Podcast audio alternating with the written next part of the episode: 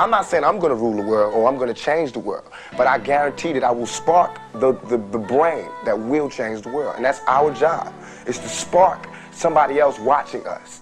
Jij bent op de wereld gezet met oneindig veel potentie. En alles wat je nodig hebt zit al in je. Het enige wat je hoeft te doen, is naar durven kijken. Dit is de Held en de Spiegel podcast. Let's go!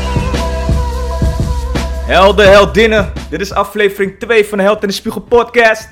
Ik ben jullie host, Mike. En ik hoop dat alles goed met jullie gaat.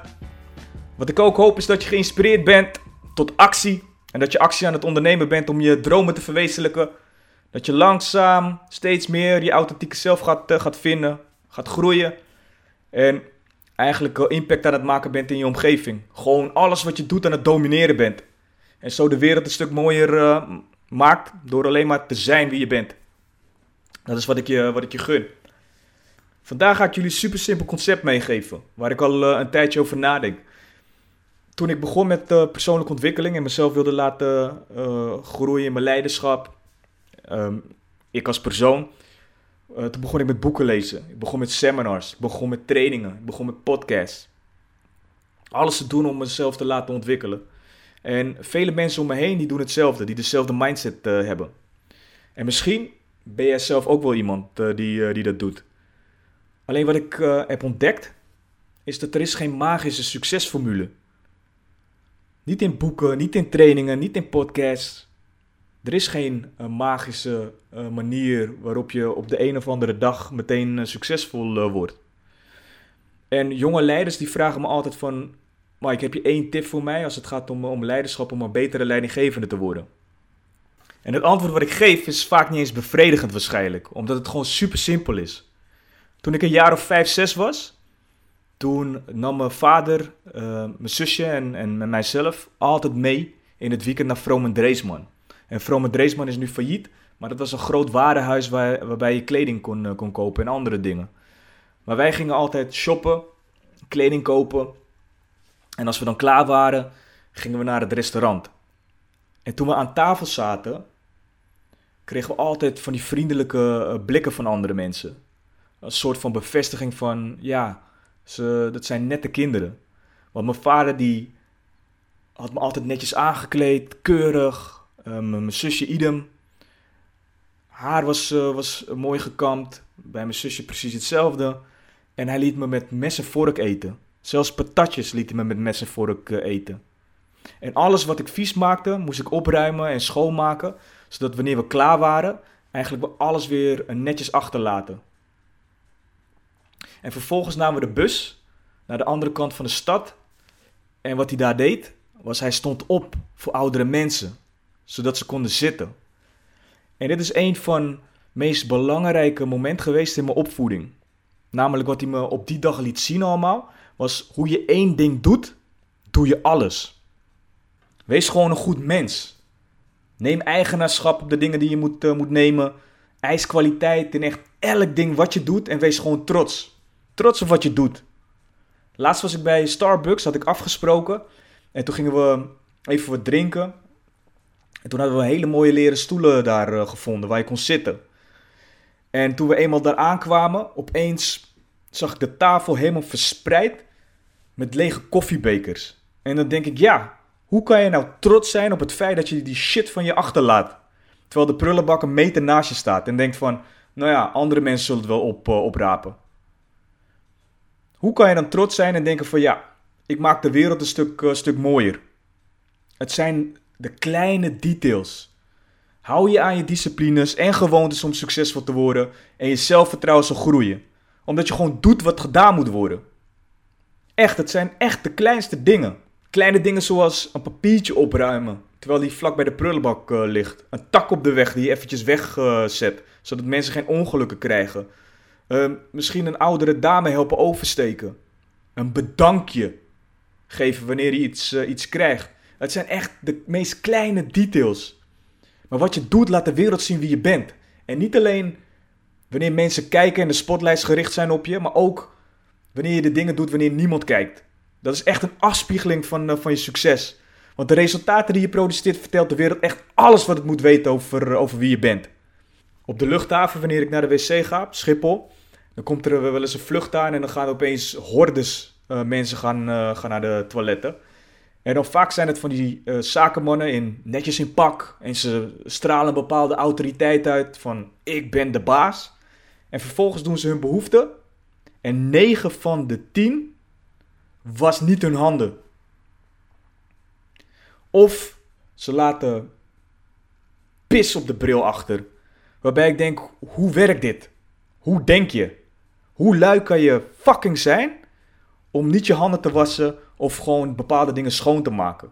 Je hebt net lang in een vliegtuig gezeten, je hebt zweetballen, vervolgens zit je met je hand aan je lul, die was je niet en daarna ga je met diezelfde hand ga je iemand groeten.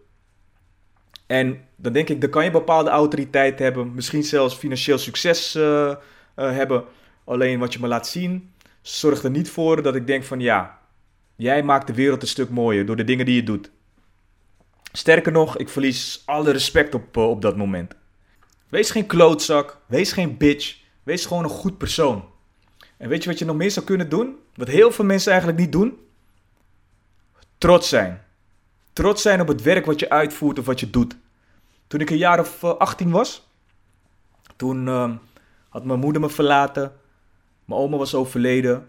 Mijn zusje had me vervolgens uh, is, toen, uh, is toen weggegaan. En ik bleef achter met een vader die hartpatiënt was en die niet kon werken. Dat heb ik in aflevering 1 allemaal benoemd. Ik moest geld verdienen om te overleven. En toen heb ik, een baan, heb ik voor een baan gesolliciteerd, eigenlijk het meest simpele door uh, naar de supermarkten te gaan en te zeggen van ik, ik wil nu een baan. En vervolgens kreeg ik een polo en een giletje mee. En ik kon de dag daarna kon ik meteen beginnen om half zes in de ochtend. De karren naar buiten doen, brood te, te, vullen. En weet je hoe ik me voelde? Ik voelde me kut. Omdat ik dacht van ik wilde dokter worden. Ik had ambitie. En vervolgens iedereen waar ik van hou, heb ik niet meer in mijn leven. En nu ben ik hier vakken aan het vullen in een supermarkt. En vervolgens was ik het brood aan het vullen en om acht uur gingen de, de deuren open en toen zag ik hoeveel mensen het brood ook daadwerkelijk aan het kopen waren. En toen ging mijn mindset ging om. Toen dacht ik bij mezelf, iedereen heeft dus een positieve impact op iemands leven op een bepaalde manier. Dus er wordt op me gerekend. Want als ik het brood niet in de vakken leg, dan heeft zometeen de huismoeder geen brood voor haar kinderen om zometeen naar school te brengen. Dan heeft de, de uh, gast die naar zijn werk moet ook zometeen geen, uh, geen brood. En het kost, kost, gewoon extra tijd om het ergens anders te gaan, uh, gaan halen.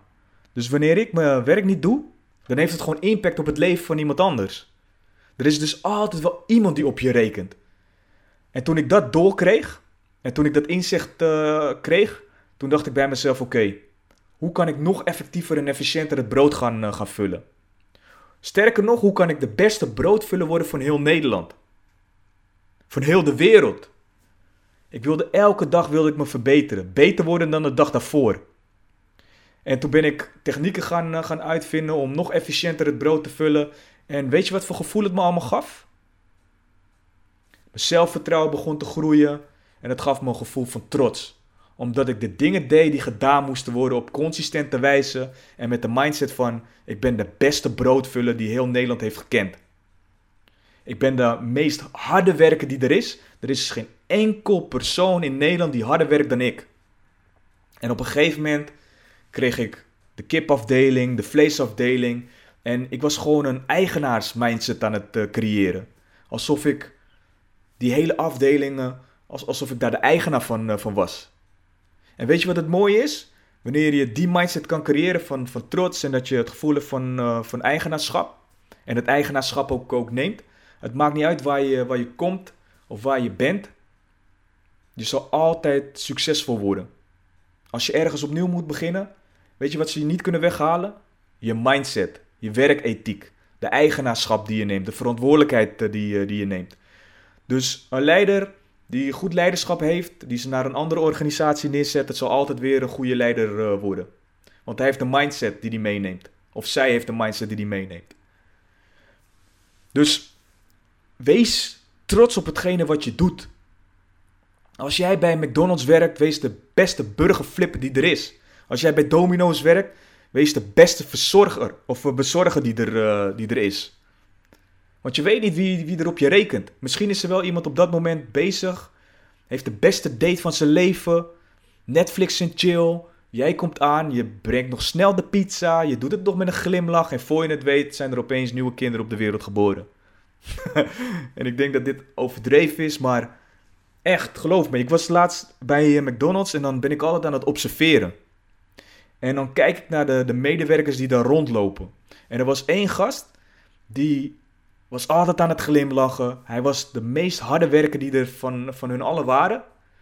Hij deed iets extra's voor de kinderen. Hij leverde echt waarde aan de mensen die daar zaten. Ik kon aan hem zien, aan, aan heel zijn uitstraling, dat hij gewoon trots was op hetgene wat hij deed. En weet je wat het is? Hij wordt succesvol. En het maakt niet uit of hij bij McDonald's succesvol gaat, uh, gaat worden of ergens anders, maar zijn mindset, die heeft hij al. En een goede mindset is de eerste stap naar succes. Dus voor jullie samenvattend, wees gewoon een goed persoon. En niet alleen wanneer de spotlights op je gericht zijn, maar ook gewoon wanneer niemand kijkt. Wees trots op het werk wat je doet, want er is altijd wel iemand die op je rekent. En neem eigenaarschap in hetgene wat je doet en verantwoordelijkheid. Werk gewoon hard op consistente basis. Harder dan wie dan ook. En als laatste, hoe je één ding doet, doe je alles. Het zit hem zelfs in de kleinste detail. De vraag die ik voor jullie heb vandaag is: welk ene ding zou je vanaf nu op consistente wijze willen gaan doen? Als het gaat om trots zijn op je werk, zei Martin Luther King eigenlijk het, uh, het mooiste.